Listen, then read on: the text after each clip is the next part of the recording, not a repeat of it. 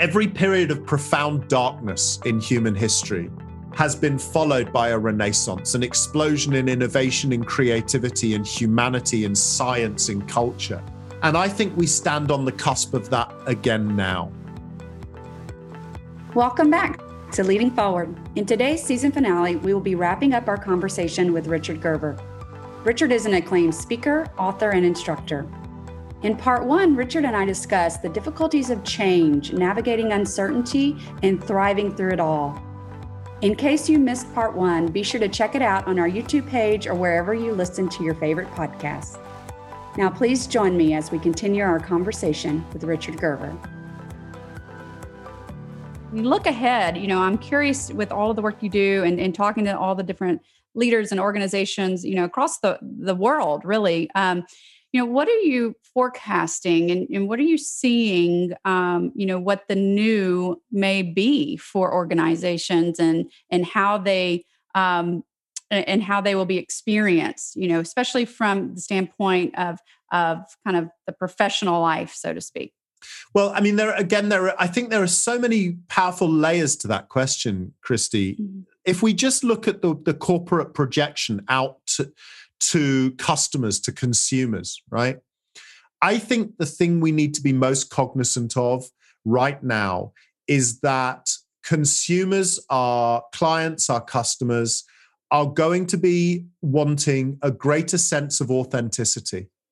I think that that we are going to be entering a golden new age, a renaissance, if you like, of the celebration of humanity and what it means to be a human being, of connection, of emotion, of supportive value, all of those things. You know, I, I've said as I've studied history, and, and I'm an optimist, right? So people need to understand that about what I say here.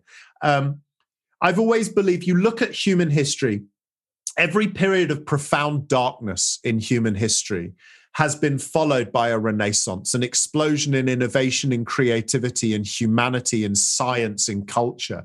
And I think we stand on the cusp of that again now. So I think companies need to be really clear about their authenticity, their sense of meaning, their sense of purpose, their sense of value, really questioning and interrogating their vision, right? Their brand, does it really speak to truth? Um, and again, when you think about not just the events around the pandemic, but around things like Black Lives Matter, Me Too, all of these things, and we've got to remember that often the young people that have been activating these movements are our next generation, not just of consumers, but of employees too. So I think the key word in the next decade and maybe hope longer is, is authenticity and integrity. And I think what we need to be doing is measuring our conduct at every level, in every interrelationship, in every interaction against those words. Are we as an organization deeply authentic and do we really exhibit integrity. And I would say that's therefore true. If you look at that projection outwards, the same has to be true inwards, mm-hmm. and it has to be true of the lived experience of the people you work with. Mm-hmm. Absolutely. And I think, you know, what came to mind when you were saying that, Richard, was also this level of transparency and accountability to those said values and those said messaging. And I think people expect more. At least we're seeing that more in the States with, you know, there's more expectation around our, our organizations and the private sector really supporting social issues, really supporting, you know, those things that that they're their aspirational at times values denote within their organization. So you know we're we're seeing that play out here, and I, I love the the concept and idea that that's only going to grow based on what you're seeing um, and really l- leveling up that responsibility and uniting us in a way where it's not siloed out um, which is really great when you re- when you reference um, internally when you think about especially for a lot of what i do is around you know leadership development executive development and and part of that and some of my partners are really looking at how do they engage their talent? How do they retain their talent? And and when we think about the change and the movement and and working remotely and all of those things that we reference there and the expectation you know that people have for their employers and the organizations that they're a part of the communities that they choose to be a part of um, you know that puts a lot of onus on these organizations. Um, and so, you know, what are your what are your thoughts around that for the leaders that maybe are leading at those highest levels um, when we're we're talking about driving that engagement? All of the things you just referenced there. Um, what comes I, to mind? I think you know another word really, and that is um, you know collaboration. Uh, and and I think what's really important here is a recognition, and I, have mentioned it in, in a different context already, that the great idea could come from anywhere in any moment from any person, wherever they are in the organization, right? And I think that we have to create collaborative and inclusive cultures. So whether you're a member of the janitorial team, whether you're somebody working in finance and accounts, whether you're somebody working in HR, whether you're somebody working in um, in development and R and D, right? Just because you're in an R and D department doesn't mean you're the person that's going to come up with the great idea. And I think actually that feeling of you know, there are always times where a leader has to make a hard decision that isn't always going to be popular, and they always have to make the call. That's why their name's on the door and why the buck stops with them. But I think we need to be far more collaborative and inclusive in those processes, far more transparent, as you said, because I think if people genuinely feel that their job is of value and has meaning, and that they can see the impact of their every action, not just on their job or their salary, but on the ripples of how that has an impact on the people around them, then that becomes a hugely persuasive thing for people. And again, you know, as you rightly identify, one of the things I've observed over the 30 years or so I've been working with young people and, and upwards is we have never created, and there's not all, this isn't all good, by the way, but it's a fact, right? We have never created a more active generation in terms of their expectation of involvement in anything, right? So, active consumerism, we forget, has only really been around for 20 odd years. You know, by that I mean, you know, that the customers expect to be involved in the development of product and service and process. And our staff have the same expectations, right? They don't want to wait 15 years before their pay grade says now they can have an idea. and I think, therefore, we have to find ways within, and this is a real challenge for top leaders in an organization because often the logjam happens at middle, middle mm-hmm. management level. Now, I don't, this isn't about dissing and being bad about middle managers. I understand the pressure, but when you think about it, that's often where the blockage comes. It's not actually at the top and it's not at the bottom, it's in the middle. And it's because, in many ways, I've often described being a middle manager in a corporation is a bit like being in purgatory, right? and, and what I mean by that is this. Um, the people above you are expecting you to perform and putting pressure on you to perform, right? Now, the people below you represent a threat to your job because you don't want them to be more talented than you or appear to be more talented to the leadership above you because then actually your feeling is oh my goodness me does that mean i do myself out of a job? And the person down here the new graduate entrant is going to be after me in the next three to five years, right? So, what in the purgatory thing is in a position of middle management, I think we need to be really aware that middle managers are desperate to impress the people above you, above them, and suppress the people below them. And we have to find a way of stopping that process. And actually, that's where senior leaders come in.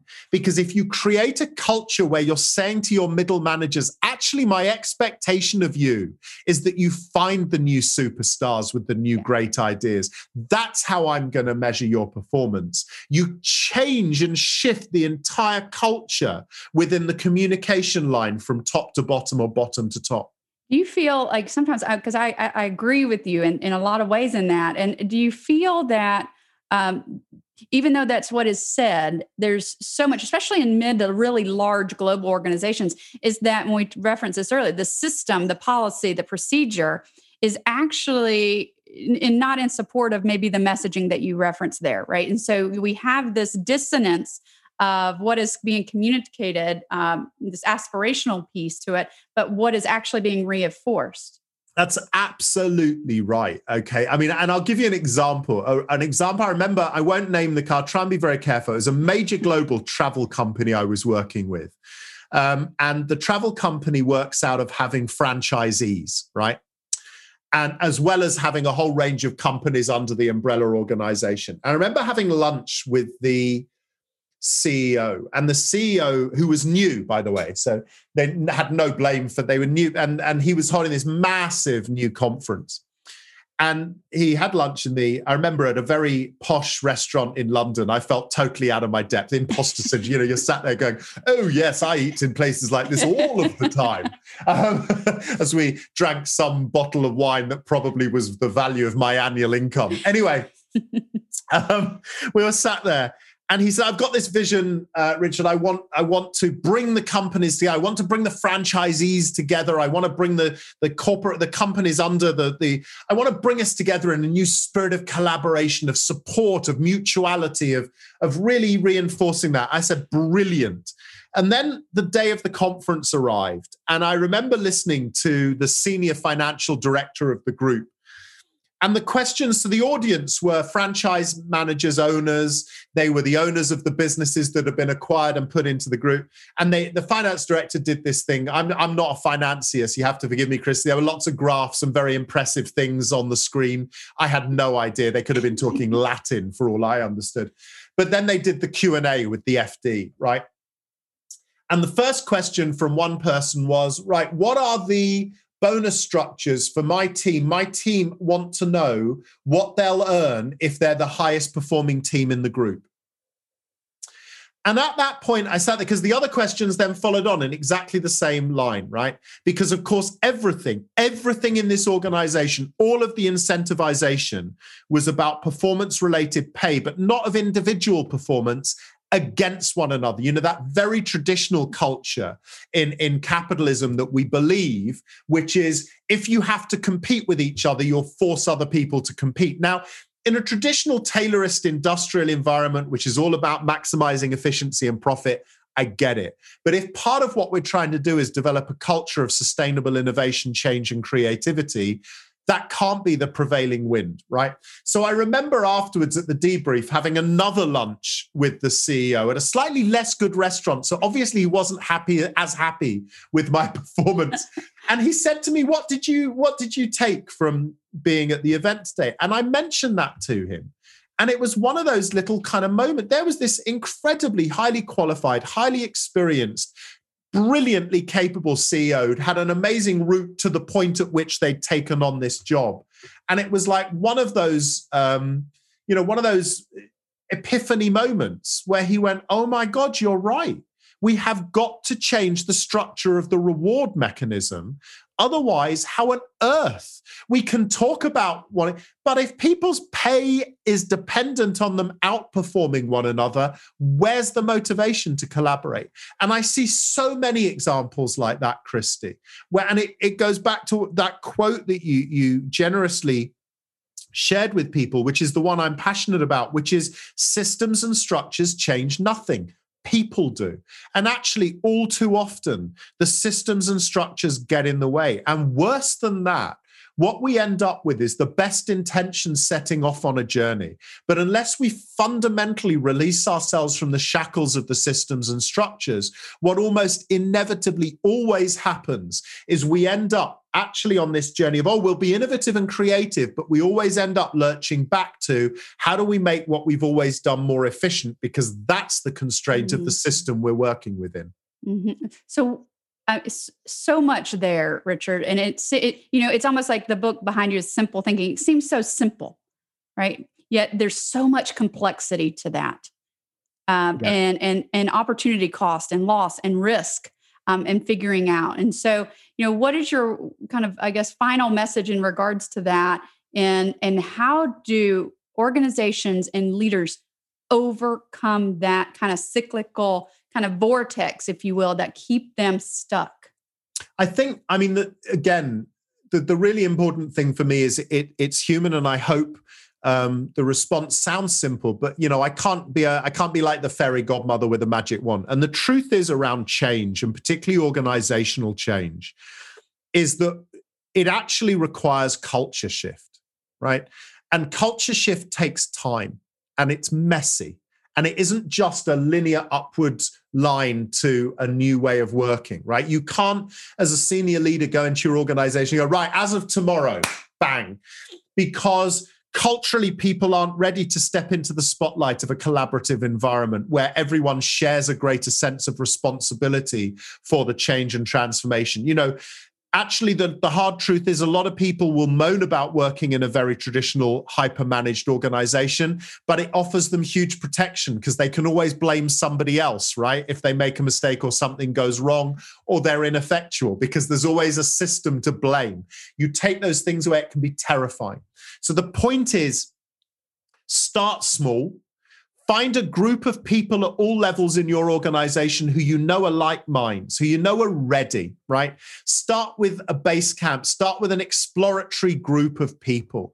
Don't expect things to change quickly because if you force it or you present this as a new system or structure, right, it's doomed to failure because it'll just end up in the cupboard of good, good, the cupboard full of good ideas and new systems and structures that have ended up uh, gathering mothballs, right, for years and time immemorial. It takes time the, the progress line will be messy. Don't jettison it when you come across your first failure or mistake. Learn from it. Because again, all too often we want the beautifully packaged silver bullet system. You hire in an expert who gives you the new system, right? You you and you go, whoa, there it is, and it doesn't work. So we throw away that hundred thousand dollars and we hire another hundred thousand, two hundred thousand, million dollars worth of idea, right? And that doesn't work because every time we go through a dip, we think it's failed.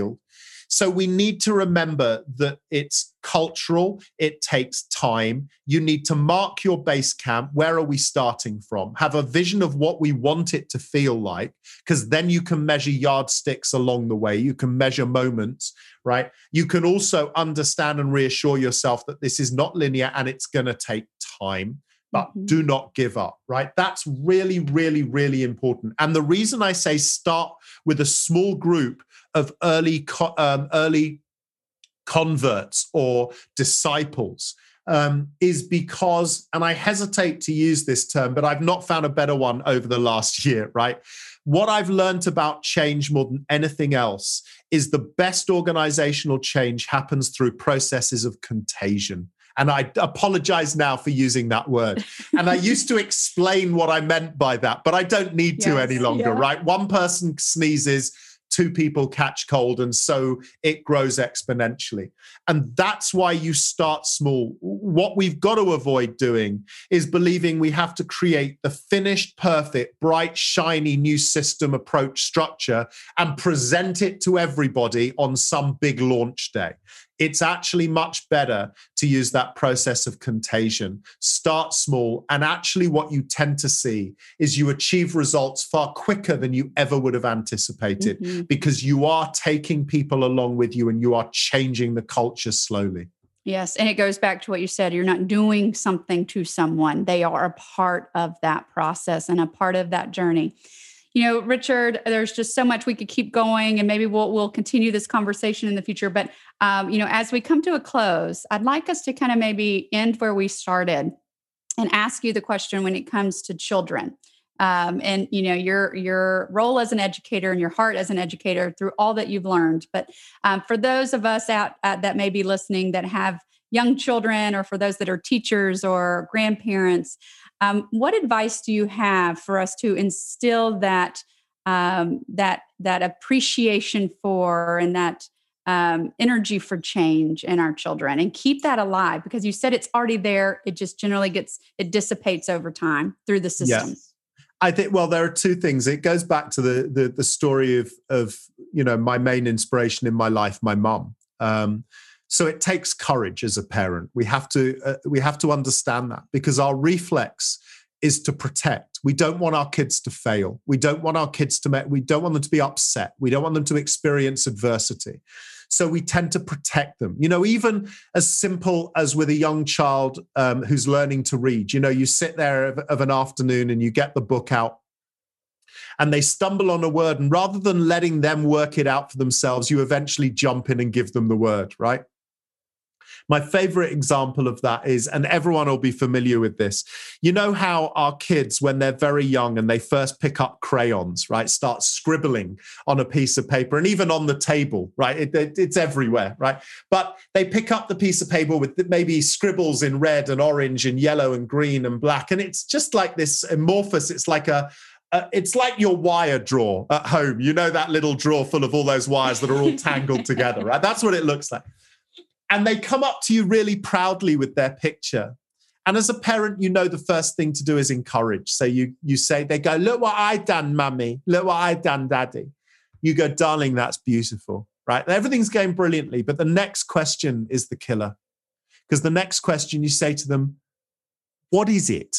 Now, we have to be really careful here because up until the second question, a child sees opportunity and the joy of exploration.